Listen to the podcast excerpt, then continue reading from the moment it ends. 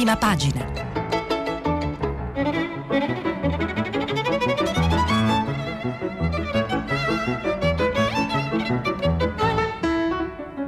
Questa settimana i giornali sono letti e commentati da Carlo Bonini, vice direttore del quotidiano La Repubblica. Per intervenire telefonate al numero verde 800 050 333. Sms e WhatsApp anche vocali al numero 335 5634 296. Carlo Bonini è vice direttore del quotidiano La Repubblica, dove è arrivato dopo aver lavorato per il manifesto il Corriere della Sera.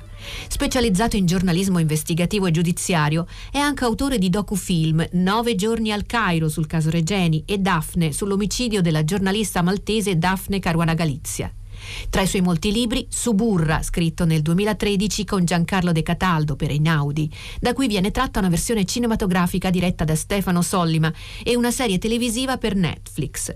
Sempre con De Cataldo e sempre per Einaudi, nel 2015 pubblica La notte di Roma, a cui seguono Il corpo del reato, un'inchiesta sul caso Cucchi, Feltrinelli 2016, e con Giuliano Foschini, sempre per Feltrinelli, Ti mangio il cuore, un viaggio nella ferocia della sconosciuta mafia foggiana.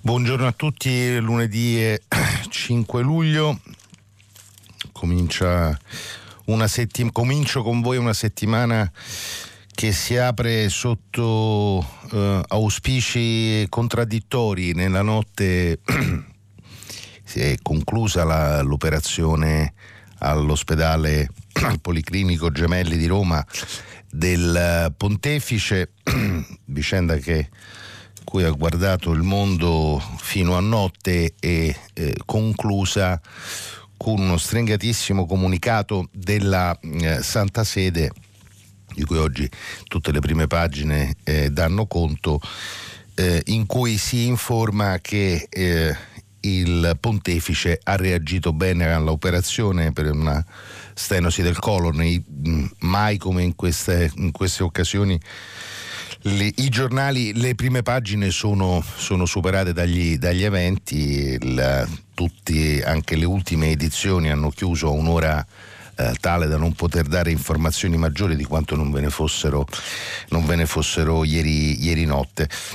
Eh, l'altro tema delle prime pagine è un inizio di settimana politica sotto il segno della turbolenza mh, su, su, fronti diverse che attraversa la, grande, la larga maggioranza che sostiene il governo Draghi. A sinistra si è aperto lo scontro, uno scontro dai, uh, dalla sostanza e dai risvolti uh, significativi sul disegno di legge ZAN, il disegno di legge contro la omotransfobia in discussione al Senato con la decisione di Italia Viva e di Matteo Renzi di, eh, di venire ad un accordo con, con la Lega di Matteo Salvini per la presentazione di emendamenti al testo della legge approvata alla Camera. Questo, come vedremo, sta provocando e ha provocato un forte conflitto, conflitto a sinistra. Eh, c'è il tema, c'è il tema della destra eh, e della eh, decisione di Lega e Fratelli d'Italia, fine della scorsa settimana, di firmare il controverso eh, manifesto sovranista eh, per un'Europa delle nazioni. C'è il tema infinito, cioè la telenovela infinita del conflitto tra Giuseppe Conte e Beppe Grillo sullo statuto del Movimento 5 Stelle.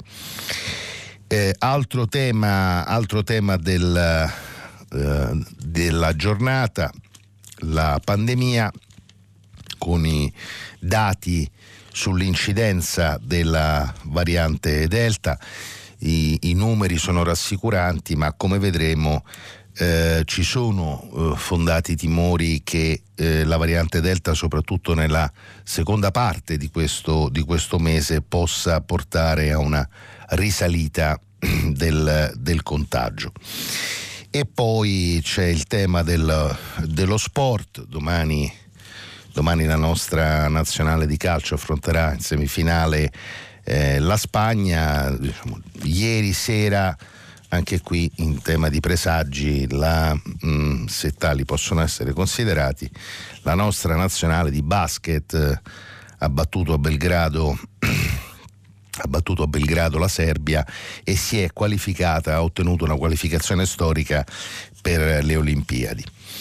E allora andiamo rapidamente a leggere i titoli di apertura.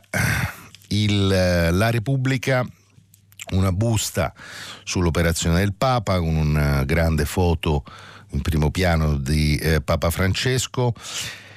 Ricoverato al gemelli per una stenosi del colon, il Papa operato, intervento fino a notte, ha reagito bene. Poi il eh, titolo di apertura su quattro colonne, disegno di legge Zanna, patto Lega IV. Intesa sugli emendamenti alla legge contro la omotransfobia al voto in Senato, PD e 5 Stelle il testo non si tocca e Renzi in un'intervista di cui poi vi darò conto dice meglio un compromesso sui principi del nulla e aggiunge accordo per il colle anche con la destra e poi nel catenaccio la notizia è sul virus, virus caccia 7 milioni di anziani e ragazzi non vaccinati. Il Corriere della Sera dedica all'operazione del Papa una grande foto su due colonne dell'immagine del Papa durante l'Angelus eh, di ieri. L'operazione è avvenuta nel tardo, è cominciata nel tardo pomeriggio, dopo che appunto il Papa aveva celebrato l'Angelus in piazza San Pietro.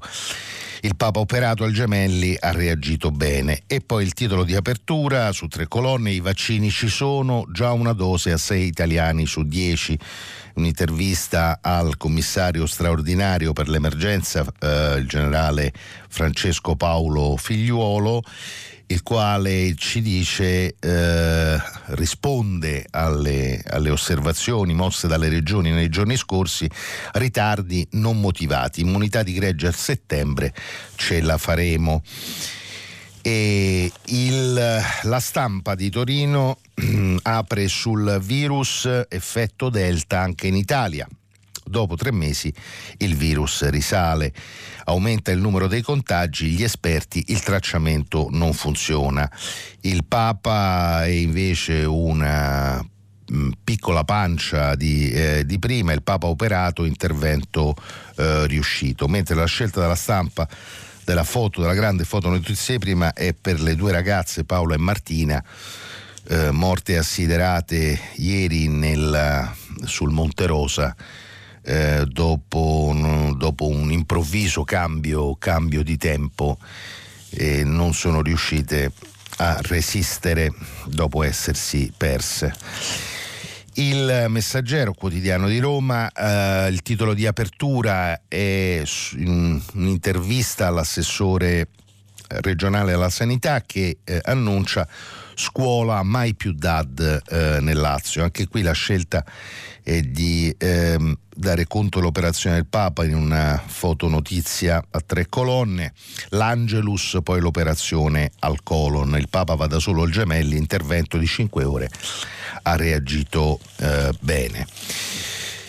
Eh, il giornale libero eh, danno invece spazio al tema, eh, al tema dei referendum, che è l'altro, l'altro, diciamo, l'altro tema politico di questo weekend. È cominciata la raccolta delle firme per i referendum sulla giustizia presentati dalla Lega e dai radicali. Il giornale titola Sinistra in tilt, divisi su tutto, i Dem fanno muro sul DDL Zan a costo di tradire i gay, referendum 100.000 firme e mezzo PD ora eh, ci pensa sulla raccolta delle firme di referendum, anche libero, mm, un grande occhiello in rosso contro la mala giustizia, 100.000 firme, esauriti i moduli per chiedere il referendum a Milano in tre regioni, si possono sottoscrivere i, i quesiti nei comuni Salvini, Saremo, eh, Milioni.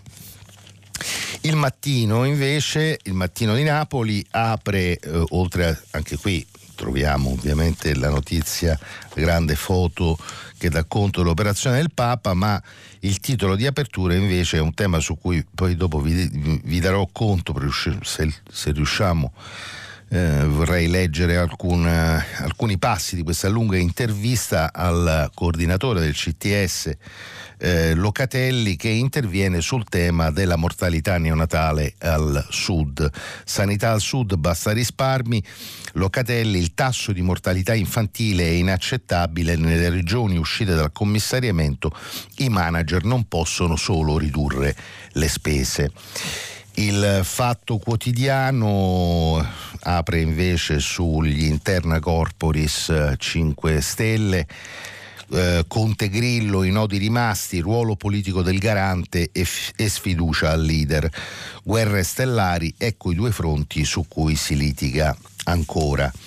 E poi la verità, eh, colloquio con il leader della Lega eh, pure il PD ha scaricato Letta in aula, sceglie il buonsenso. Intervista a Salvini, il referendum sulla giustizia galoppa, pronta la squadra sui candidati sindaci e i rapporti con l'Indem sono buoni nonostante il segretario. Abbiamo avviato la riforma fiscale assieme, i suoi non lo ascoltano eh, più. E infine la prima pagina del, del domani, che è un grande un, gran, un grande disegno eh, con titolo in, in, negativo Le mattanze in carcere che abbiamo rimosso, due mani che appoggiate le sbarre, due mani insanguinate appoggiate alle sbarre di una cella. Nel marzo 2020 a Modena sono morti 13 detenuti in circostanze mai chiarite. Il pestaggio di Santa Maria impone di cercare la verità anche per gli altri casi.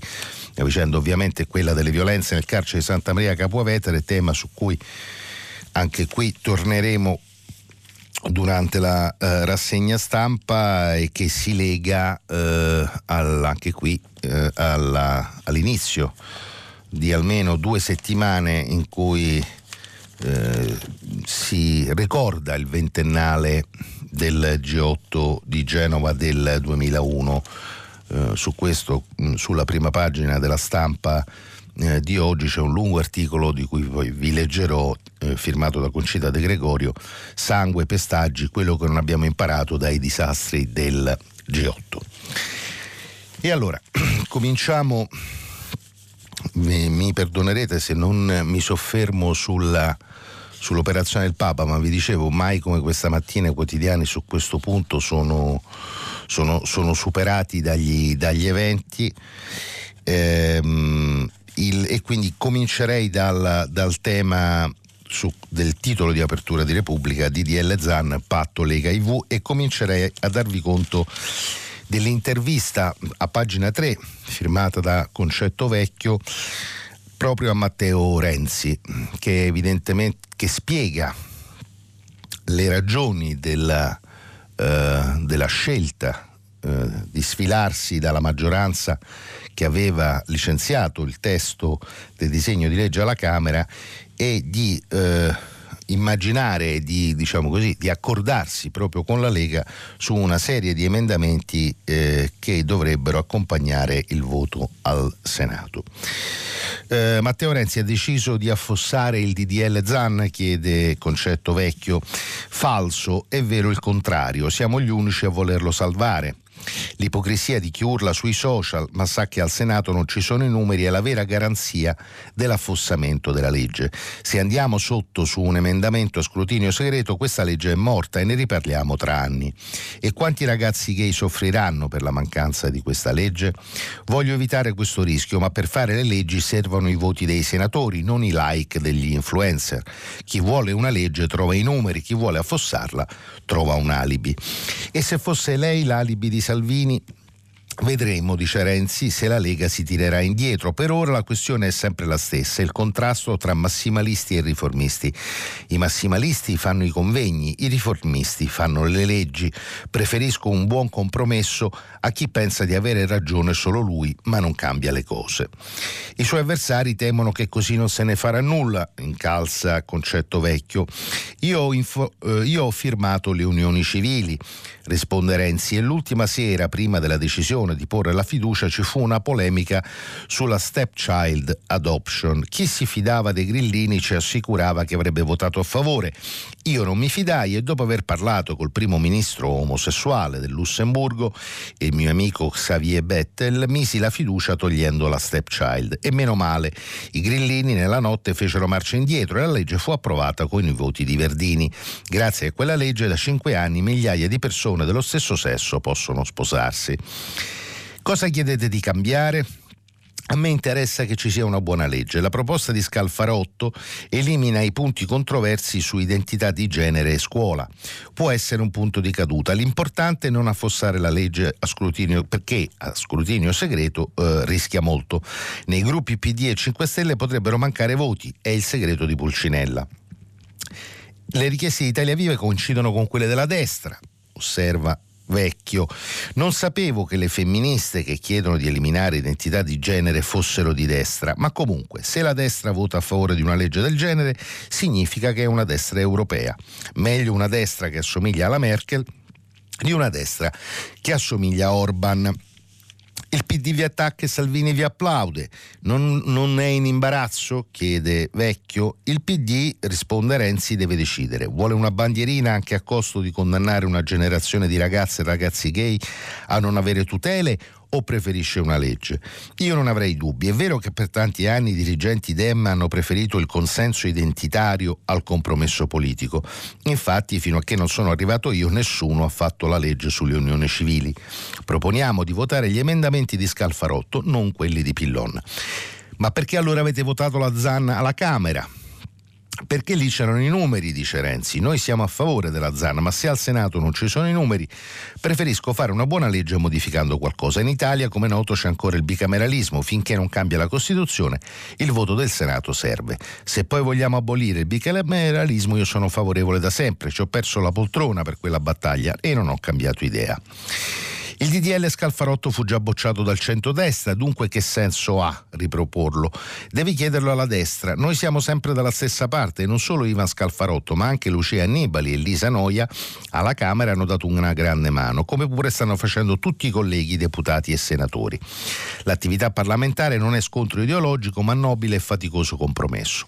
Nel tempo della cancel culture e della dittatura social, figuriamoci se mi sfugge la difficoltà di fare ragionamenti del genere. L'intervista è molto lunga, ve ne leggo solo un passaggio con quasi conclusivo che farà probabilmente a sua volta discutere, che in qualche modo eh, dà la sensazione che eh, lo strappo sulla, eh, sulla DDL ZAN sia poi eh, l'annuncio di una, di una, partita, nuova partita che Renzi si prepara a giocare di qui ai prossimi mesi, de, chiede vecchio, concetto vecchio uh, al leader di Italia Viva, lei farà un accordo con la destra anche sul colle? Anche con la destra, risponde Renzi. Il sogno è sempre quello di eleggere un Presidente della Repubblica con un consenso amplissimo. In questa elezione per di più la destra è il 45% dei grandi elettori, quindi sarà sicuramente al tavolo. E meno male che nel 2019 abbiamo tolto i pieni poteri a Salvini, al Salvini del Papete. Fossimo andati a votare o allora, come volevano alcuni dirigenti anche del PD, ora dovremmo eleggere un presidente sovranista. Chi è il suo candidato al Colle? Al Colle non ho candidati, dice Renzi, ma solo un presidente per volta. Ora si chiama Sergio Mattarella, tutti noi abbiamo la responsabilità di rispettarlo e aiutarlo. Dei nomi parleremo a febbraio del 2022. Il governo reggerà la crisi dei 5 Stelle? Sì, Draghi sta lavorando benissimo, il PIL migliora, la fiducia cresce, l'Italia va, il governo regge. Credo invece che i 5 Stelle non reggeranno al governo Draghi. La crisi di gennaio ha prodotto un quadro politico nuovo e per me il movimento è finito. Quando l'ho detto in un'intervista a Repubblica tre mesi fa mi hanno preso per pazzo. Ora mi sembra che stiano convincendo, si stiano convincendo in tanti. Crede la mediazione Conte Grillo? Mi sembra una tregua di corto respiro. Torneremo a litigare dopo le amministrative, ma non è un mio problema, anche perché non discutono di idee diverse, ma solo di chi debba comandare. Puro potere. Questa è l'intervista di Matteo Renzi a concetto vecchio su Repubblica. E resto su Repubblica per mh, mm, segnalarvi il, l'editoriale di eh, Ezio Mauro che si occupa invece del, della destra, della nostra, della nostra destra e della firma del manifesto sovranista delle nazioni del, per un'Europa delle nazioni dei eh, giorni scorsi. L'occasione per Ezio Mauro per ragionare sull'identità, eh, sull'identità contraddittoria della nostra destra.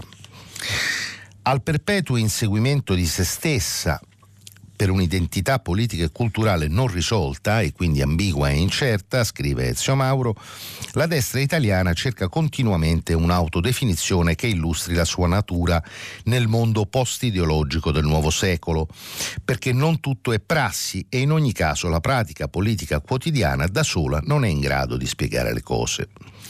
Ma la spiegazione non arriva comunque perché manca una teoria della transizione sostituita da una confusione impaziente. Giorgia Meloni è insofferente ogni volta che le si chiede un giudizio sul fascismo e la riemersione di nostalgie spurie tollerate e arruolate. Matteo Salvini è paralizzato tra le due tentazioni opposte di flirtare con il Partito Popolare Europeo, diventando moderato, e di sposarsi con Le Pen e Orban, rimanendo estremista. Silvio Berlusconi si presenta come liberale, dimenticando le forzature illiberali dell'epoca gloriosa, a sua personale tutela, e intanto è pronto a fondere ciò che resta della sua avventura politica con il radicalismo della Lega. Il risultato è che la destra rischia di conquistare il governo prima di aver conquistato una sua identità moderna, una personalità risolta, un carattere riconoscibile e riconosciuto. L'ultima scelta è quella di definirsi patrioti, scrive Ezio Maro su Repubblica, come se il concetto di patria invece che condiviso dovesse essere divisivo, diventando appannaggio di una parte che lo trasforma in bandiera e a quel punto escludendo altri. Ma proprio la firma sotto la Carta dei valori per il futuro dell'Europa è ciò che, cioè l'Unione dei Patrioti Europei, che rappresenta 16 partiti dell'estrema destra, tra cui la Lega e Fratelli d'Italia, rivela lo spirito e l'obiettivo con cui i nuovi nazionalisti nascono e operano. La Carta dei Valori infatti è il primo manifesto politico dell'anti-europeismo organizzato che annuncia battaglia per una riforma radicale che in realtà è un ridimensionamento dell'Unione, retrocedendo poteri da Bruxelles agli Stati nazionali e creando una riserva inviolabile di competenze specifiche dei singoli paesi protetta e garantita dalle norme. Una rivoluzione con il passo indietro dall'Unione a una comunità europea, associazione di libere nazioni. I patrioti non si propongono la fine dell'euro, ribadiscono l'importanza fondamentale dell'indipendenza degli Stati europei dal totalitarismo, dal legame atlantico con gli Stati Uniti, dalla pace, ma denunciano gli obiettivi nascosti dell'Unione il loro vero nemico. Una pericolosa e invasiva ingegneria sociale e un iperattivismo moralista che usano le leggi e le strutture politiche per imporre un monopolio ideologico, trasformando la UE in una forma speciale di oligarchia che minaccia di esautorare gli organi costituzionali nazionali, compresi i governi e i parlamenti, per far nascere infine un superstato europeo. Gio Mauro continua, è un lungo, è un lungo fondo a, a esaminare il, il, la, gli elementi chiave di questo, di questo manifesto, mm, in particolare il, il, tema di un'idea di eh, nazione scrive, scrive Ezio Mauro, non costruita sul patto repubblicano di Mazzini o sull'uguaglianza dei cittadini nei diritti e nei doveri secondo la rivoluzione francese. Piuttosto i patrioti guardano la nazione come comunità di discendenza di natura etnico-genealogica impegnata nella conservazione dei suoi valori attraverso la catena immortale del passaggio tra padri e figli. E proprio la trasmissione generazionale assegna alla famiglia un ruolo non sociale, ma patriottico e politico per contrastare l'immigrazione con la, con la demografia indigena e nazionale. In questa interpretazione del vincolo di appartenenza e di discendenza tra famiglia, patria e nazione, affiorano le ossessioni di questi ultimi anni dell'ultradestra europea. Il sangue, come vera eh, riserva della vera sostanza della comunità nazionale oltre il tempo a garanzia perpetua della sua identità e dell'immortalità. Un'idea biopolitica della nazione, conclude Ezio Mauro, rivela l'incapacità di condividere il sentimento di patriottismo costituzionale, fondando il concetto di patria sul riconoscimento e sulla pratica dei diritti, sull'esercizio e lo sviluppo della cittadinanza, sulla realizzazione concreta della promessa di libertà della Costituzione, una libertà che non ha paura dell'Europa, semplicemente perché, insieme con l'Italia, nella pratica quotidiana della democrazia e nella scelta dello Stato di diritto, la riconosce come patria. Questo Ezio Mauro su Repubblica, sulla, sulla identità della nostra destra eh, sovranista, che nel frattempo, come vi dicevo, nel fine settimana intanto ha raccolto insieme ai radicali 100.000 firme sul, eh, per il referendum sulla eh, giustizia eh, vi leggo alcuni passaggi in proposito dell'editoriale che sul giornale firma il nuovo direttore Augusto Minzolini shock per la giustizia perché anche io firmo. Sono 30 anni almeno che questo Paese attende una riforma della giustizia in vano, ci sono stati interventi parziali, referendum e quant'altro, ma alla fine, saltato l'equilibrio tra i poteri a scapito della politica, il sistema invece di migliorare, specie con l'avvento al governo della cultura giustizialista che è nel DNA grillino, è peggiorato. Nel tempo la magistratura ha perso la credibilità che aveva, le congetture sull'uso politico delle inchieste si sono trasformate in certezze, palamara docet e il numero delle condanne ingiuste o delle carcerazioni ingiustificato è aumentato. Addirittura, scrive Minzolini sul giornale, l'istituto della custodia cautelare, che ha come la finalità quella di impedire la reiterazione del reato, si è trasformato in uno strumento di pressione nei confronti dell'imputato, più o meno come l'Inquisizione utilizzava la tortura per strappare una confessione. Siamo arrivati al punto che ora è l'Europa a chiederci di fare qualcosa, di rendere più efficiente e più trasparente la nostra giustizia civile e penale. Rispetto all'opinione di chi è convinto che argomenti così delicati dovrebbero essere decisi nelle aule parlamentari e non sull'onda di iniziative popolari. È ciò che avviene nei paesi normali, ma noi, almeno da questo punto di vista, non siamo un paese normale. Tutt'altro, in Italia inchieste hanno fatto saltare governi, ministri, governatori, sindaci, assessori. L'operato di alcuni PM ha cadenzato la storia della prima, della seconda e della terza Repubblica. Nel mirino è sempre finito il potente di turno, quello che ha subito Silvio Berlusconi è un unicum a livello internazionale, ma è successo pure a Salvini e per altri versi a Renzi e a tanti altri. Di fatto, conclude Minzolini sul giornale, una pseudofilosofia ha ispirato l'azione di alcuni PM per venire a capo di una situazione così compromessa, per condurre in porto una riforma della giustizia all'altezza, mi sono convinto che ci sia bisogno di uno shock, di un punto e a capo per dimostrare alla magistratura politicizzata che l'umore del paese è cambiato. Uno shock per dare anche più forza al tentativo del ministro Marta Cartabia di approvare la riforma in Parlamento, che è poi un po' lo stesso argomento utilizzato ve la segnalo soltanto dalla lunga intervista che su invece eh, Libero eh, Paolo Mieli dà a Senaldi, stesso argomento, eh, eh, Mieli spiega il suo sì ai referendum come strumento per accelerare la riforma della giustizia. Uh, sulla politica, uh, sulla diciamo, pagina politica vi segnalo anche un'intervista sulla prima pagina del Corriere di Marco Imarisio al governatore della, dell'Emilia Romagna Bonaccini. Il patto con i 5 Stelle non è scontato, dice il governatore dell'Emilia eh, Romagna, eh, di cui esce domani un eh, libro, Stefano Bonaccini, Il paese che vogliamo. Eh, Bonaccini è una lunga intervista in cui non solo non dà per scontato eh, la futura alleanza con i 5 Stelle, ma ragiona anche sull'identità, sulle difficoltà identitarie del, del suo uh, partito. Tra i dirigenti del mio partito, del PD, dice c'è chi non frequenta un bar da anni. Resto sul Corriere per passare al tema della, della pandemia.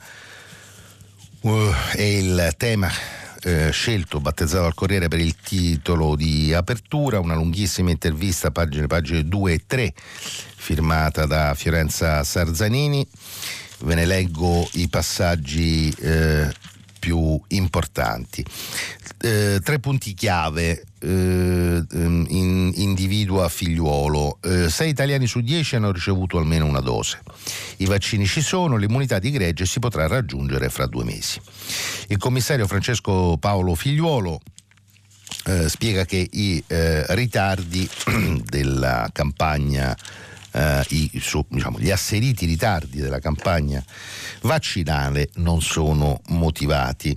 Se confrontiamo luglio con giugno, eh, dice il generale, mh, mm, c'è una flessione del 5% dei vaccini Pfizer e Moderna e dunque non parlerei di ritardi. Tra luglio e settembre avremo un approvvigionamento di circa 45,5 milioni di dosi di questi vaccini che sono i più usati. A luglio è prevista la disponibilità di circa 14,5 milioni di dosi, rispettivamente 12,1 milioni di Pfizer e 2,4 di Moderna, che assicureranno anche le vaccinazioni eterologhe per gli under 60 che hanno fatto come prima dose il vaccino AstraZeneca. E quindi secondo lei non c'è bisogno di rinviare le prenotazioni? chiede la Sarzanini a figliuolo. Se contiamo soltanto i circa 15 milioni di vaccini Pfizer e Moderna, se aggiungiamo anche il residuo del mese precedente, le seconde dosi AstraZeneca per gli over 60, le regioni hanno la potenzialità di somministrare complessivamente 500.000 vaccinazioni al giorno. Eppure parlano di rallentamenti. E eh, risponde Figliolo sul Corriere, stiamo tenendo una media di oltre 500.000 inoculazioni al giorno, malgrado le notevoli limitazioni di impiego per i vaccini adenovirali AstraZeneca e Johnson Johnson, il mancato arrivo del vaccino Curevac e l'aumento della platea vaccinale di 2,2 milioni di giovani di età compresa tra i 12 e i 16 anni. E lei può confermare allora che entro il 30 settembre avremo raggiunto l'immunità di gregge? Il ritmo è buono, mm, risponde il generale sul Corriere. Per me parlano i dati. Sabato abbiamo superato la soglia di 52,6 milioni di somministrazioni. Vuol dire che il 61% dei cittadini ha fatto almeno una dose e il 36% della popolazione anche la seconda. È un risultato pienamente in linea con il piano elaborato a marzo. È un piano flessibile e quindi sono sicuro nel dire che entro il 30 settembre avremmo raggiunto l'80% della popolazione. Quindi figliuolo e ribadisce che entro la fine di settembre il nostro paese sarà in immunità di gregge e ce lo auguriamo evidentemente tutti, anche se, anche se come vi segnalavo prima, c'è chi invece vede il bicchiere mezzo vuoto ed è il fisico Roberto Battiston, professore di fisica all'Università di Trento.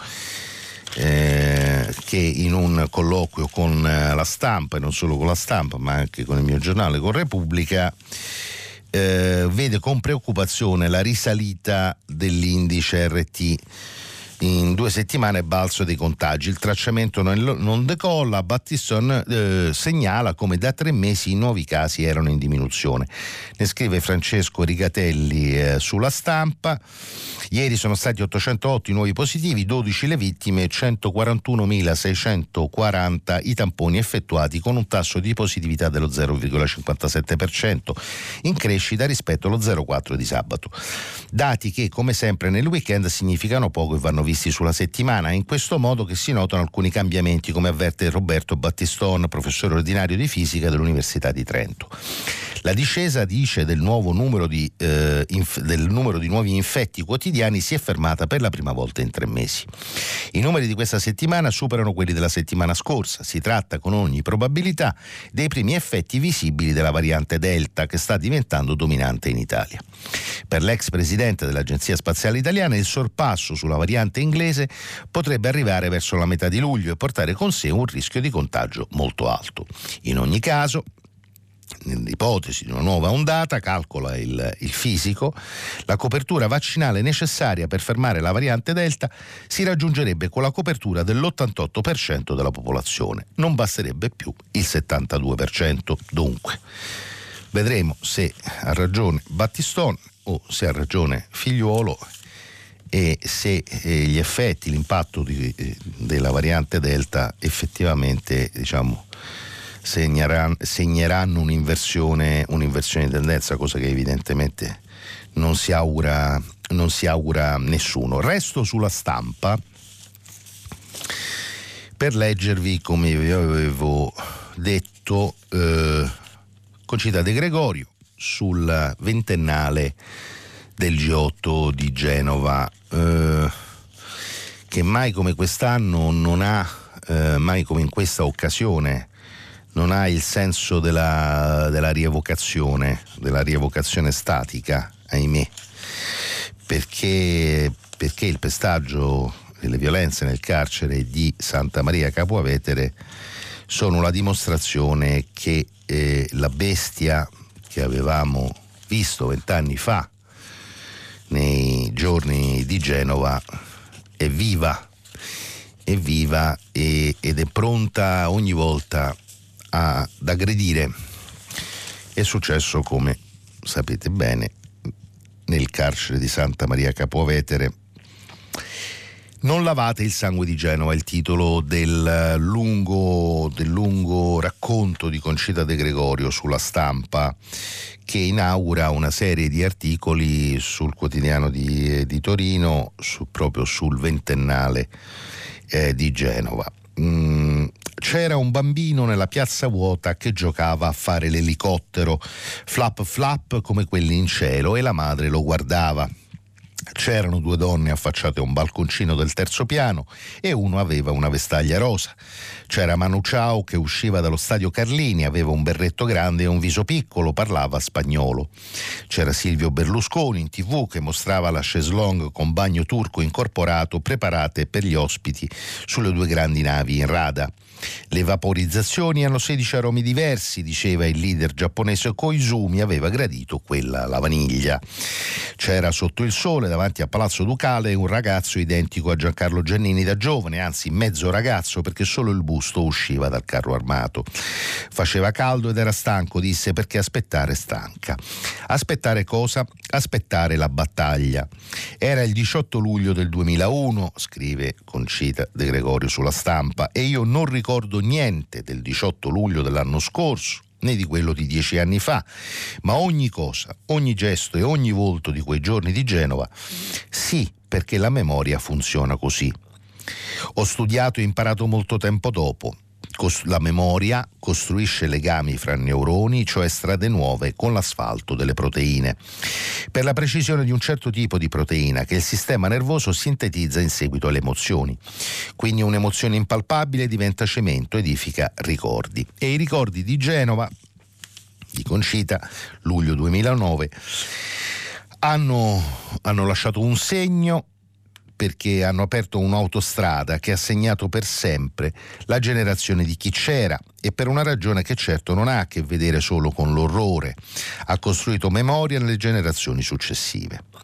Per anni, anzi ormai per decenni, ho incontrato nelle scuole ragazzi che vent'anni fa erano al parco col palloncino legato al passeggino, conoscevano le carte dei processi meglio di me, che pure ho testimoniato in aula mese dopo mese in udienze cupe, interminabili e alla fine inutili.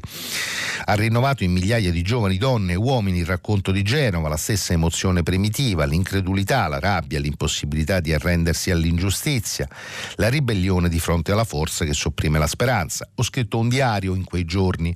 L'ho consegnato all'editore un mese dopo.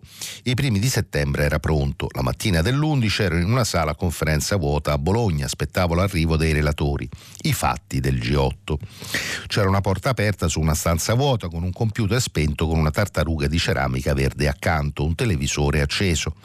Ho visto gli aerei entrare nelle torri, il televisore era senza audio e passato qualche secondo perché quel che accadeva si definisse in un pensiero. C'è stato un momento breve ma c'è stato in cui vedevo e non capivo. Deve essere questo che significa non credere ai propri occhi. L'estate del 2001 è stata così, ricordo ovviamente la sequenza.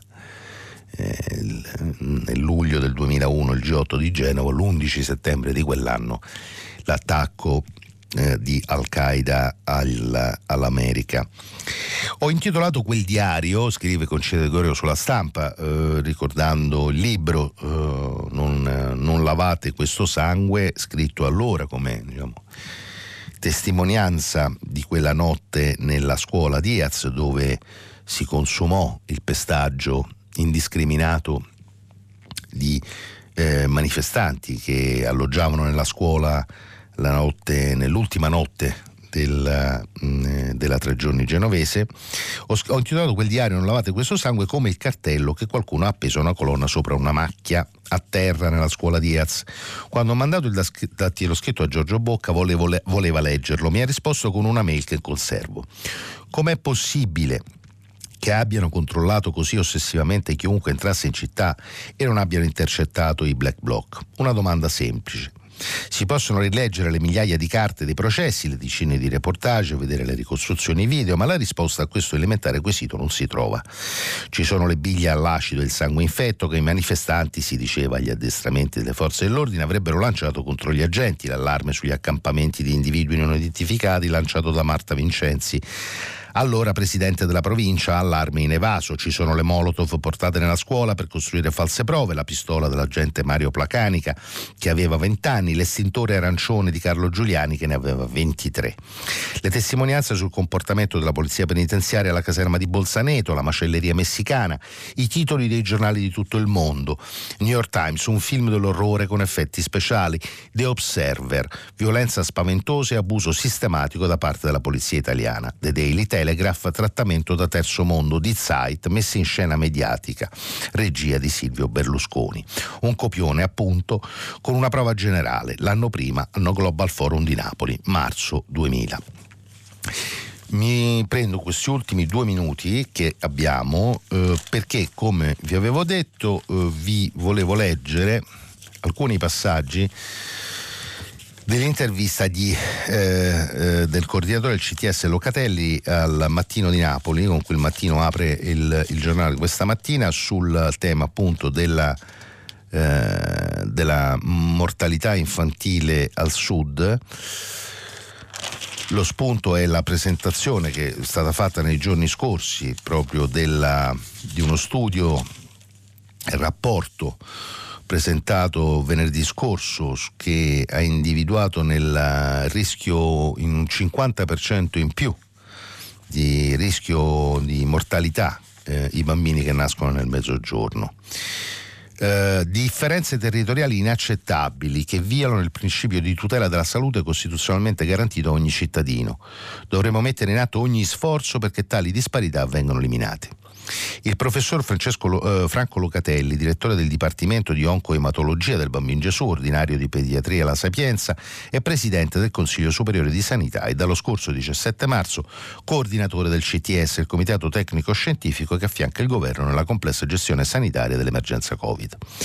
Ma questa volta, eh, racconta, eh, racconta Lorenzo Calò sul mattino di Napoli, non è di SARS-CoV-2 che parla. I dati shock emersi dal report della Società Italiana di Pediatria sulla mortalità infantile e neonatale nelle regioni del Mezzogiorno non lo hanno lasciato indifferente, né come studioso né come medico, né come accademico, né come responsabile di un organo di consulenza scientifica del Ministero della Salute. Professore, che idea si è fatto? Davvero l'Italia sconta un deficit assistenziale derivante da un divario geografico di cittadinanza? In premessa devo dire che conosco il rigore scientifico e la cura nella metodologia della ricerca di De Curtis. De Curtis è uno degli eh, eh, eh, scienziati, autori medici, autori del, eh, del report, che è uno degli autori dello studio. Due valutazioni immediate. La prima, eh, l'Italia nel complesso come paese presenta tassi di mortalità infantile tra i più bassi del mondo e questo va ascritto anche a merito del nostro sistema sanitario nazionale. La seconda, colpisce l'eterogeneità in ambito nazionale dei tassi di mortalità neonatale e infantile molto più marcata nelle aree del Mezzogiorno, un dato per la verità non nuovo, ma oggi assolutamente inaccettabile. E come se lo spiega, chiede Lorenzo Calò a Locatelli sul mattino di Napoli. E le cause possono essere molteplici, ma preoccupa molto il dato della migrazione da sud a nord per ottenere una risposta soddisfacente in termini di assistenza.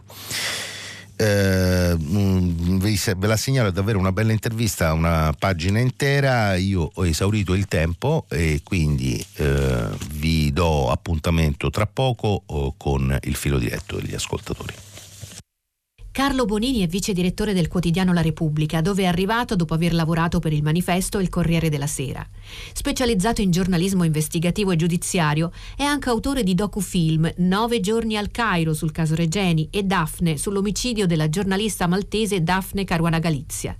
Tra i suoi molti libri, Suburra, scritto nel 2013 con Giancarlo De Cataldo per Einaudi, da cui viene tratta una versione cinematografica diretta da Stefano Sollima e una serie televisiva per Netflix.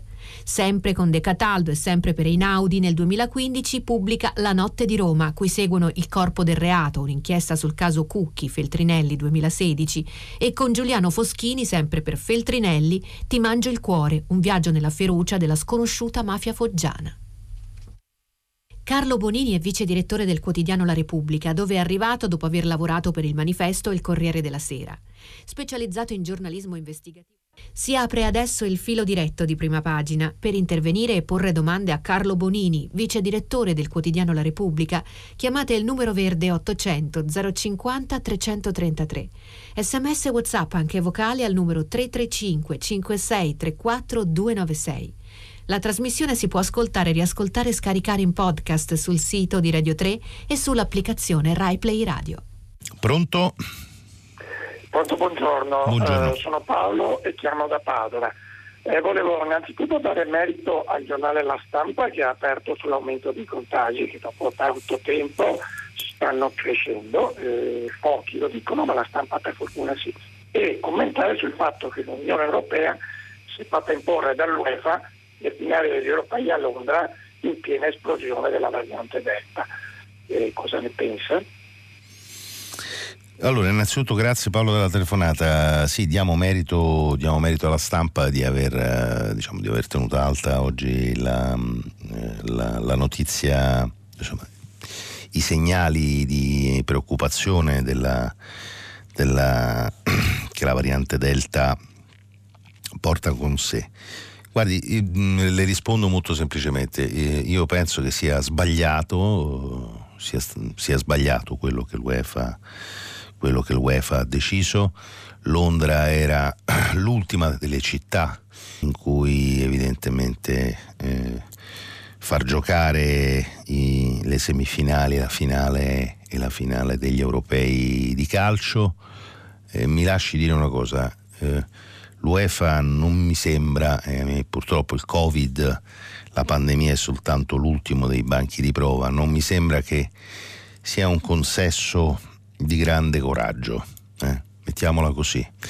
Eh, questo vale per la pandemia, ehm, io aggiungerei vale anche quando si è trattato durante, durante le partite dei gironi, dei gironi eliminatori di pronunciarsi sulla, sul gesto di solidarietà sul, che alcune squadre avevano inginocchiarsi a sostegno della campagna antirazzista Black Lives Matter. Lei ricorderà che l'UEFA uh, ha impedito al, allo stadio di, di, Monaco di Baviera di colorarsi di, di arcobaleno in solidarietà eh, non solo alla campagna antirazzista ma anche in segno di protesta, protesta peraltro espressa dai vertici dell'Unione, dell'Unione Europea, dai capi di Stato contro le leggi liberticide e omofobiche eh, un, eh, in Ungheria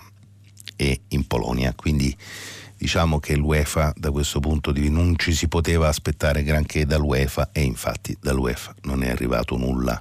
Speriamo che insomma questa, questa pavidità eh, non si trasformi in un catastrofico danno per, non solo per, per, il Regno Unito ma per l'Europa, per l'Europa intera. Pronto? Pronto? Sì, pronto, buongiorno. Eh, buongiorno, senta, io sono la, intanto saluto tutti, sono la nonna di un bambino di 12 anni che è nato maschio ma lui si sente femmina circa un mese fa per festeggiare la fine della scuola. Lui con un gruppo di amiche stava nel parco a festeggiare, a festeggiare stavano insieme contenti, giocavano tra di loro. Ad un certo punto si è avvicinato un gruppo di una ventina di ragazzi dai 12 ai 14 anni che hanno aggredito mio nipote con lancio di uova, sassi e parolacce di tutti i generi. Io mi domando una cosa, dopo questa aggressione una sola madre ha telefonato alla famiglia di mio, di mio nipote per chiedere scusa di quello che era successo. Gli altri 20 non si sa chi erano e che cosa facevano e chi erano i genitori. Io mi domando una cosa, quest, questa gente che è tanto preoccupata di, di, della diversità di mio nipote, che è un ragazzo intelligente, buono e meraviglioso, si preoccupa soprattutto di questo e non del futuro di questi ragazzi che vanno in giro ad aggredire, dove una mentalità così, così brutta eh, distrugge anche le loro personalità, non pensano al futuro di questi ragazzi. E io mi domando se questa gente deve essere poi... Eh, dovrà far parte, scusi la mia emozione, ce n'ho tanta, dovrà far parte del futuro di questa nazione. Io sono molto preoccupata di questo, perché la diversità fa parte della vita, fa parte della natura, mentre la violenza no, la violenza è qualcosa da evitare. Ho raccontato questo per, per sfogarmi un pochino, perché mi sembra indegno tutto questo modo di, di, di fare, tutta questa lotta contro queste persone che non hanno il diritto di sentirsi quello che sono. Signora, allora eh, grazie innanzitutto della, della telefonata. Non, non, mi ha detto il suo nome, se, se, ne ha voglia me lo dica, ma non, va bene lo stesso, anche se, se, non conosco il suo nome, perché le voglio dire due cose.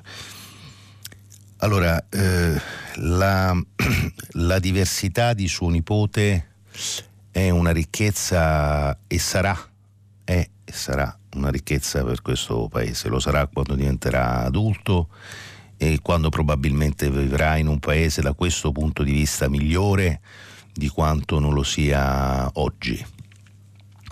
Un paese che non è forte, non si fa forza delle sue diversità, un paese che considera i diritti alternativi eh, e che non eh, allarga la sfera dei diritti è un paese destinato al declino e a un orizzonte cupo. Eh, è una battaglia, come tutte le battaglie, è una battaglia che comporta dei costi. È, è terribile, triste eh, che, che una parte di questo costo lo portino innanzitutto degli adolescenti, dei, quindi non più bambini ma non ancora ragazzi, ma eh, credo che il peso di questa battaglia lo debbano portare innanzitutto gli adulti. Quindi la sua telefonata e la sua testimonianza non solo le fa onore, ma spero che sia una, un, diciamo così, un motivo di incoraggiamento per tutti gli adulti, nonni, zii, fratelli grandi, eh, genitori, eh, per difendere, per difendere diritto diritti di ciascuno. Ehm, capisco la sua emozione, lei ha fatto stamattina un gesto piccolo ma simbolicamente molto, molto importante. Sappia che non è sola, sappia che suo nipote non è solo, ci sono centinaia, migliaia di ragazzi, ragazze eh, che mm, dire, sono nella stessa, nella stessa condizione sottrarli alla ferocia, alla violenza miserabile mm, eh, in un parco, eh, in una social network, eh, è compito degli adulti e quindi, diciamo, ripeto, prendo questa telefonata come un invito e un incoraggiamento a, a tenere, eh, tenere, duro in questa battaglia. Vedrà che, che ce la faremo. Pronto?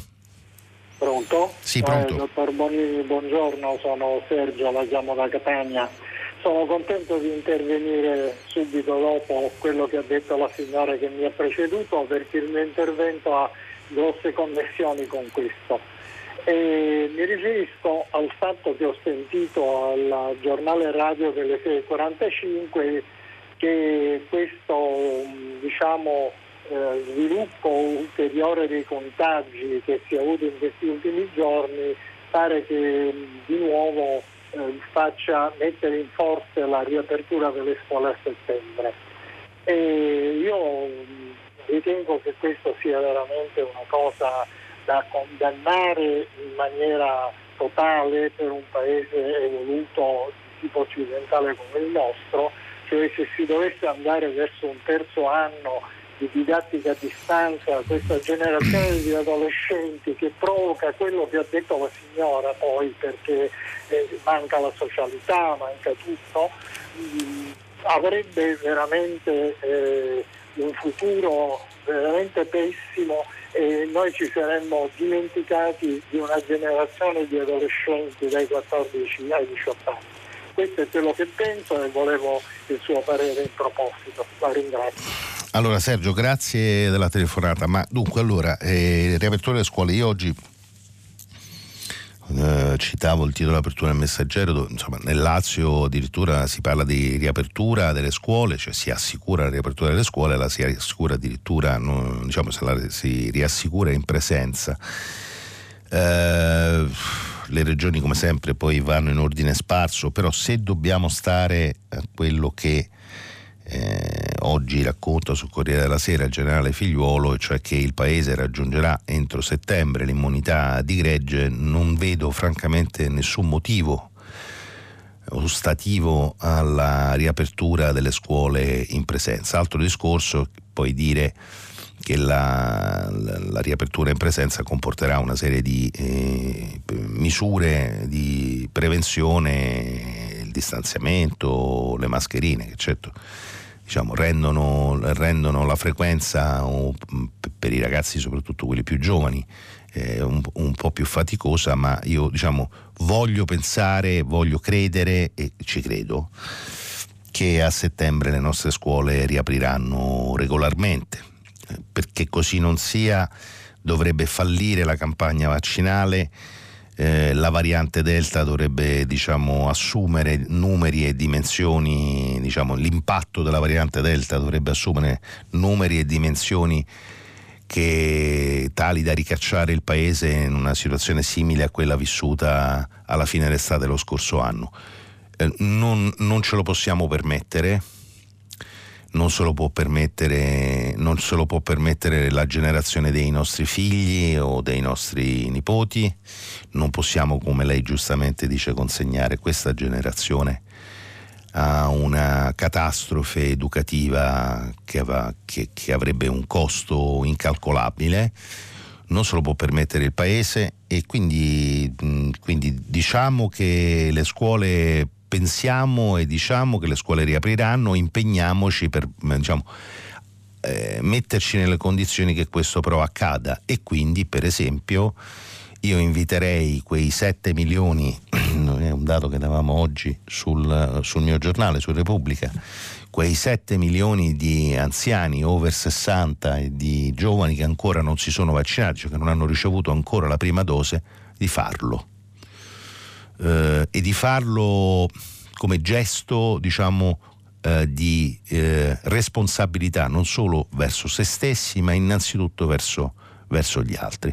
Agli ultra sessantenni che ancora non hanno ricevuto una dose di vaccino, il mio invito è pensate per un attimo alle migliaia di ragazzini, di bambini che hanno diritto al futuro, a un futuro. Quindi è un atto di responsabilità vaccinarsi, naturalmente a meno di indicazioni mediche diciamo, che lo sconsiglino, ma questo, ma questo va da sé. Pronto? Sì, pronto, buongiorno. buongiorno. Sono Paolo, chiamo da Pescara. Buongiorno Paolo. Eh, buongiorno, mi riferisco ai recenti accadimenti nel carcere di Santa Maria Capoavetere. Ora, oltre alla gravità del fatto, e sorvoliamo sulla vigliaccheria nella vigliaccheria degli abusi solo sui detenuti non affiliati a clan camorristici come ha riferito Saviano. Comunque mi premeva ricordare, anzi grazie per averlo fatto col pezzo di De Gregorio, che tra pochi giorni cade il ventennale dei fatti della caserma di Bolzaneto che seguirono il G8 di Genova, definiti come la più grave sospensione dei diritti civili in un paese occidentale dai tempi della seconda guerra mondiale. Quindi mi chiedo, 20 anni sono passati in vano? Questo genere di abusi è sempre solo colpa delle solite poche mele marce oppure è piuttosto anche la conseguenza di un certo sistema, di un modo di pensare che forse è troppo diffuso in quegli ambienti? Grazie. Allora Paolo, grazie della telefonata. Eh, allora, p- provo a essere sintetico il, il più possibile perché è un tema che mi appassiona di cui mi sono occupato a lungo, in modi diversi, con storie diverse, e quindi, eh, e quindi rischio di andare lungo, però cerco di non farlo. Ehm, allora, è quello che dicevo prima, eh, le democrazie vanno manutenute. Una democrazia che non, non, non, ha manutenzione è una democrazia che un giorno si sveglia e scopre di non essere più tale, di essere diventata un simulacro. Ehm, vent'anni fa, dopo, dopo, i fatti del G8, eh, si disse mai più. Ma il percorso di accertamento della verità, le responsabilità eh, delle violenze di quei giorni, la Bolzaneto, la Diaz, eh, Piazzali Monda, furono, come lei ricorderà, io adesso non so lei di che generazione è, ma insomma, furono lunghi, faticosi, eh, tortuosi e soprattutto tentarono di accreditare eh, quello che lei giustamente citava, cioè le mele marce come se ogni volta il problema fosse un problema che riguarda pochi, mentre è evidente, è evidente lo dicevo stamattina in rassegna stampa, che la bestia è lì. La bestia della sopraffazione, la bestia della violenza, ma la bestia soprattutto che, ehm, che diciamo così, si alimenta di un senso comune, di un senso comune, che esistano cittadini di serie A e cittadini di serie B. Eh, vede, prima eh, la nonna parlava di suo nipote diverso, bambino che si sente bambina, e del pestaggio dei suoi diciamo, coetanei in un parco. Se lei si legge, e l'avrà fatto, eh, le intercettazioni delle, delle, tra diciamo, gli agenti penitenziari che hanno partecipato al Sabba di Santa Maria Capuavetere leggerà diciamo, apprezzamenti sui detenuti diciamo, che eh, riducono il detenuto a un animale, abbattiamo i vitelli. No?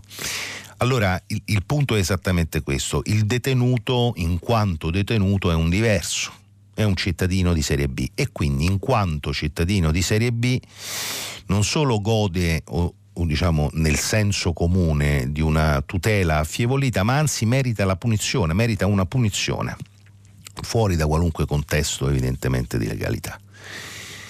La cultura della sopraffazione è, una, diciamo, è, un, è, un, è un, germe, un virus che tutte le democrazie portano dentro, dentro di sé. Eh, questo mh, mm, succede a tutte le latitudini polizia francese, polizia tedesca, polizia inglese, non esistono diciamo così, corpi eh, dello Stato, apparati della sicurezza dello Stato dove quel virus non alberghi. Il problema è, come dire, contenerlo, individuarlo e annichilirlo lì dove, eh, lì dove questo c'è, esiste. Per farlo, per farlo sarebbe necessario, è necessario, che la classe dirigente del paese, la politica, affronti questo tema, che è un tema che ha a che fare con i diritti, con il principio di uguaglianza di fronte alla legge, con l'abia surplus, diciamo, è necessario che la classe politica di questo paese la smetta la smetta una volta per tutte, ogni qualvolta ci troviamo di fronte a una strettoia come questa, di dividersi agitando il feticcio, agitando il feticcio, io sto con le forze dell'ordine, io sto contro le forze dell'ordine. È una sciocchezza, è un'assoluta sciocchezza perché i fatti di Santa Maria Capoavetere non, non, sono l'occasione per fare una conta nel paese tra chi è con le forze dell'ordine e chi è contro. Come dice anche oggi, lo segnalavo stamattina in rassegna stampa, in questa bella intervista che vi consiglio di leggere sul mio giornale, eh, Gennarino De Fazio che è sindacalista della Will e degli agenti di polizia penitenziaria che giustamente dice non ripetiamo l'errore del G8 ecco questo è il punto. Credo spero di essere stato esaustivo anche se sono stato un po' lungo. Pronto? Eh, pronto buongiorno. Sono Isabella e chiamo da Todi dall'Umbria eh, chiamo perché vorrei dare il giusto risalto a una bellissima notizia che Radio Tremondo ci ha dato stamattina. Ne ha scritto la stampa internazionale. Mi chiedo se ne ha scritto la stampa nazionale nostra, italiana. Forse lei non ha avuto tempo per eh, darne lettura. um, nel Lazio hanno, è stata organizzata, credo la prima, um, Open Night vaccinale cioè questa notte, la scorsa notte, hanno vaccinato nel Lazio la popolazione invisibile, quella che di giorno non, non, si vede, che gira di notte, non parlo di quelli delle discoteche ovviamente, parlo di barboni, di tutti coloro, di tanti di coloro che non sono iscritti, che non risultano nel sistema eh, sanitario nazionale, che come tali perderebbero la possibilità di, avrebbero difficoltà ad avere la possibilità di vaccinarsi. Hanno fatto un open day, vaccini e cornetti per eh, tutti quanti. È una notizia molto bella sia dal punto di vista sociale ovviamente e sia eh, dal punto di vista sanitario perché eh, ricordiamoci che i virus eh, girano sulle gambe di tutti, anche di questi uomini qui. Vorrei, vorrei, dargli la giusta, la giusta, vorrei che fosse data la giusta risonanza a questa bellissima informazione. 900 persone sono state, mi dice mio marito, sono state vaccinate questa notte. Eh, mi auguro che sia la prima di una serie. Eh, grazie tanto, arrivederci. Eh, Isabella, grazie, grazie, a lei. Beh, insomma, eh, la sua telefonata dà giusta, il giusto rilievo a questa notizia. Io mi associo alle sue, alle sue considerazioni eh, e credo che sia appunto quello che dicevo prima, la, la campagna vaccinale è il nostro strumento, è lo strumento con cui eh, possiamo mettere in sicurezza non, non, tanto e non solo noi stessi, ma mettiamo in sicurezza una comunità. E una comunità è fatta anche delle, delle donne e degli uomini a cui lei faceva riferimento e che stanotte insieme a un cornetto hanno ricevuto una dose di, eh, di vaccino. Speriamo che l'iniziativa e l'esempio venga seguito in, eh, in tutte le regioni. Pronto? Buongiorno. Pronto? Sì, pronto. Sì, buongiorno, buongiorno. sono Maria Antonietta e chiamo da Milano. Eh, io chiamo per um, una notizia che uh, è passata sicuramente ma meno di altre che riguarda un referendum molto importante e non mi, non mi riferisco a quello sulla giustizia bensì a quello sull'eutanasia legale che um, ha iniziato insomma, la sua campagna già da un paio di settimane nelle città più grandi d'Italia e ufficialmente in tutta Italia dal primo luglio.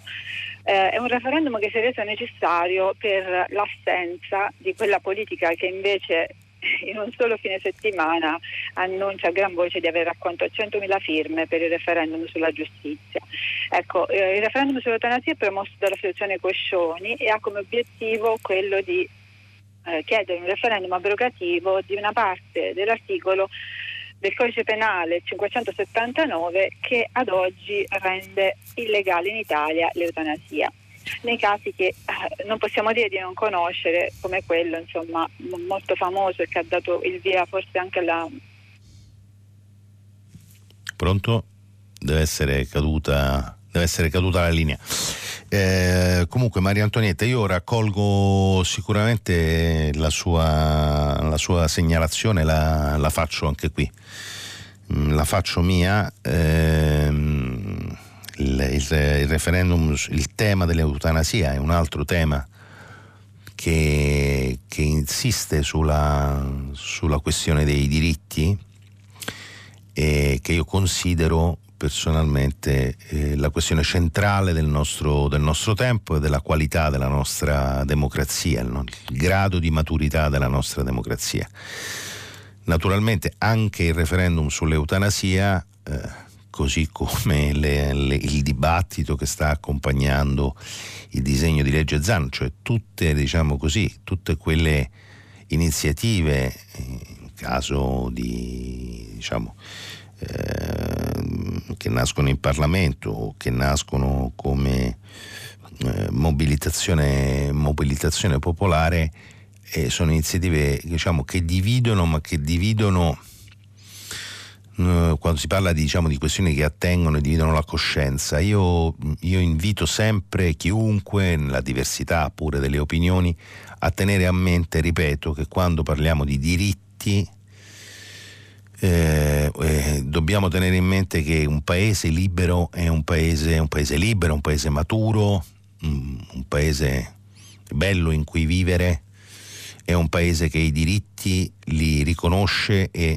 che moltiplica il riconoscimento dei diritti, aumenta la sfera dei propri diritti e non li considera alternativi gli uni agli altri. E da questo punto di vista il, l'eutanasia, il diritto alla morte dolce, è un diritto che eh, dovrebbe trovare, questa è la mia opinione, pieno riconoscimento nel nostro, nel nostro paese, per quanto come dire, la questione sia delicata, io penso che sarebbe un segnale, un altro segnale di un passo avanti nella cultura del nostro, del nostro paese. Pronto, buongiorno. Pronto, buongiorno, sono Giovanni, la chiamo dalla Gordino. Buongiorno Giovanni. Io l'ho sentita leggere l'articolo di Enzo Mauro sulla Repubblica riguardo a, alla destra e al fatto che ormai sono venute meno le, eh, le ideologie. E adesso che sono venute meno le ideologie si vede bene cosa è rimasto. È rimasto il mercato, cioè la capacità tecnica di essere più efficienti.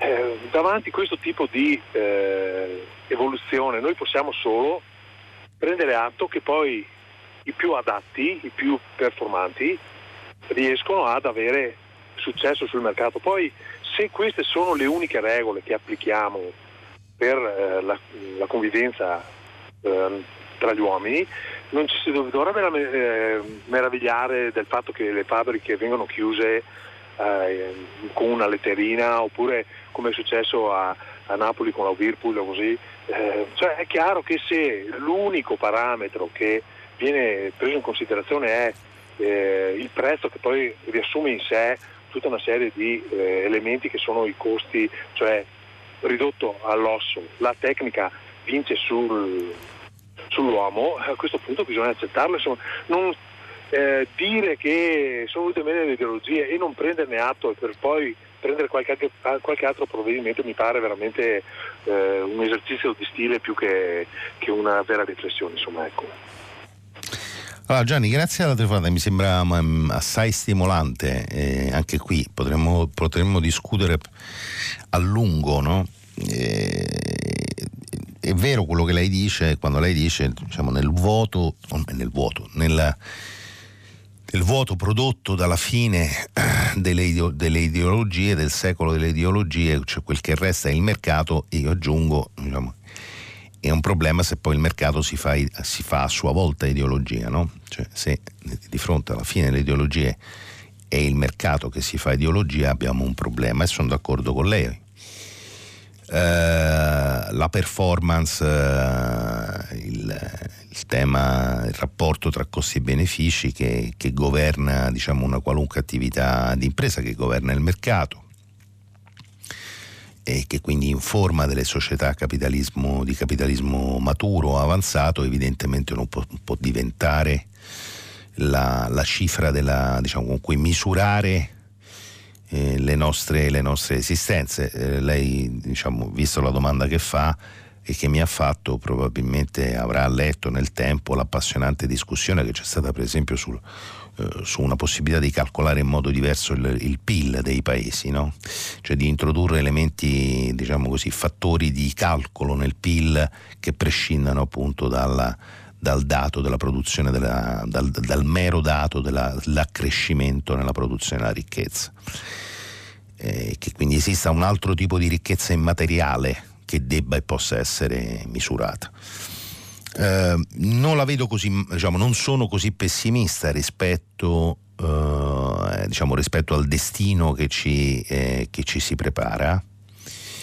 Credo anche qui eh, che il dibattito che adesso che è cominciato, che si è aperto e che ci accompagnerà nei prossimi mesi, per esempio sul destino di molte fabbriche, soprattutto nella regione in cui lei, in cui lei vive, in quella parte di paese in cui lei vive, eh, che erano già diciamo, in crisi prima della pandemia, a cui la pandemia ha dato un, diciamo, un colpo di grazia e che quindi in ragione delle regole del mercato dovrebbero essere immediatamente chiuse, allora lì, qui c'è un tema. Allora, il tema è le, un'attività produttiva, quindi una fabbrica, un'impresa che non riesce a stare del, nel mercato perché eh, perché non produce beni o servizi eh, che come dire, sono iscritti nel nostro futuro, ci sta che possa o debba cedere il posto ad altre attività. Il problema è il capitale umano, cioè il problema sono sempre eh, chi lavora o chi ha lavorato. Cioè, il punto è sempre eh, coniugare eh, diciamo, le, le, ragioni del mercato con quelle eh, del, della tutela del, diciamo, dei diritti e del diritto che al lavoro che, eh, che, che, ciascuno di noi ha. Il lavoro non può essere, diciamo così, una variabile indipendente, no? un appendice, lo scriveva proprio diciamo, un, un paio di settimane fa proprio Zio Mauro sul, sul mio giornale, ne abbiamo raccontato e scritto anche domenica scorsa, ieri, con un long form che si chiamava titolato Operai, mh, raccontando proprio le storie diciamo, a cui lei faceva riferimento. Grazie della telefonata comunque. E pronto? Eh, buongiorno, sono la signora Anna da Manfredonia. Buongiorno eh, Anna. Eh, volevo eh, semplicemente evidenziare eh, questo. Stamane quando ho sentito dell'articolo del professor Locatelli eh, mi sono alquanto indignata per il semplice fatto che mi domando le denunce fatte a tempo debito per tanto tempo da studiosi, eh, persone che hanno lavorato nel campo della sanità e tanto si sono proprio dedicate, eh, denunce poi avvalorate da ricercatori del CNR tutto quanto, praticamente non vengono ascoltate. C'è bisogno che qualcuno dal nord parli per noi o dal centro nord o che per lui, cioè non, non, che, insomma, o che altri. Quindi ehm, mi dispiace che praticamente le, le parole che vengono dette da chi nel campo si prodiga e chiede in realtà vengano disattese, le, le richieste vengano disattese. Tutto qua. Buongiorno, la ringrazio. Grazie Anna. Eh, guardi, io non so se diciamo, c'è, un, c'è, un, problema, ci sia o meno un problema eh, di mancato ascolto, di, mm, insomma, che, che, che, un tema diventi centrale soltanto quando a sollevarlo cioè, lo si solleva a nord della, eh, a nord della, della, della linea del Garigliano oppure diciamo io penso, diciamo al contrario, in realtà, che con, la, che, con l'uscita dalla pandemia, comunque, diciamo, con il, il processo avviato con il, il, cosiddetto recovery plan, il piano di, nazionale di resilienza e, e ripartenza economica, emerga, e di questo diciamo il tema per esempio della mortalità infantile al sud è un, è un capitolo, ri, riemerga il tema per noi decisivo del mezzogiorno, del sud del nostro paese. Mm, e su, di questo io sono per esempio sono convinto che non ci sarà, eh, noi non possiamo immaginare per il nostro paese un futuro in cui il divario tra nord e sud continua ad avere eh, le dimensioni che ha avuto nel, in, questi, in questi 80 anni di storia, di storia repubblicana. Eh, glielo dico, io di questo sono convinto e, e penso anche che da questo punto di vista la sanità, proprio perché usciamo da un anno e mezzo di pandemia, eh, possa essere il primo banco di prova. Riequilibrare eh, i livelli di assistenza sanitaria di nord e sud eh, sarebbe e deve essere il primo segnale che questo eh, divario può essere colmato. C'è forse tempo per un'ultima telefonata, pronto? Sì, buongiorno, io sono Peppe Amato dalla provincia di Torino, da Orbassano. Eh, sarò, sarò, breve. Il, l'Afghanistan eh, è incredibile che dopo vent'anni di presenza militare delle forze internazionali noi ci troviamo, ascoltiamo non dalla stampa italiana ma da, dalle informazioni straniere che un terzo del paese è governato dai talebani.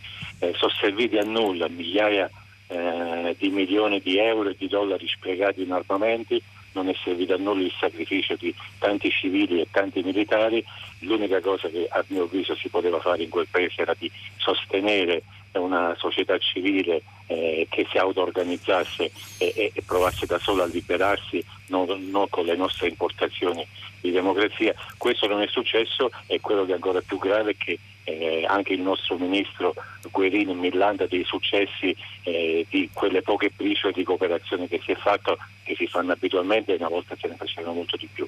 Temo che chiudiamo una pagina senza averla mai analizzata fino in fondo e perché probabilmente se ne sta aprendo un'altra in Iran della stessa gravità. Di queste cose purtroppo se ne parla poco. Beh, pe- Pepe, la devo interrompere eh, perché abbiamo pochi secondi. A onore del vero, diciamo, eh, la notizia che i talebani siano entrati a Kandahar è anche sulla prima pagina del mio giornale, insomma. Non è vero che la stampa italiana non si occupa di queste cose. Il tema è molto, diciamo, molto scivoloso e molto complicato. Eh, sono d'accordo con lei sul fatto che eh, dopo vent'anni il, il, il, problema non è stato risolto. Diciamo che in Afghanistan non è andata bene a nessuno da, da diversi secoli. Eh, c'è un tema profondo che ha a che fare con la democrazia e con la costruzione della democrazia in quella parte di mondo, poi magari nei prossimi giorni avrò modo di tornarci sopra. Però capisco sua, il senso di, diciamo, di spaesamento di fronte a, alle notizie che arrivano da Kandahar. Allora, abbiamo finito, il, ci fermiamo qui per oggi. Dopo il giornale radio, Edoardo Camurri conduce pagina 3 e a seguire le novità musicali di primo movimento. E alle 10, come sempre, tutta la città ne parla che approfondirà uno dei temi che abbiamo trattato questa mattina. Grazie a tutti e buona giornata e risentirci domani.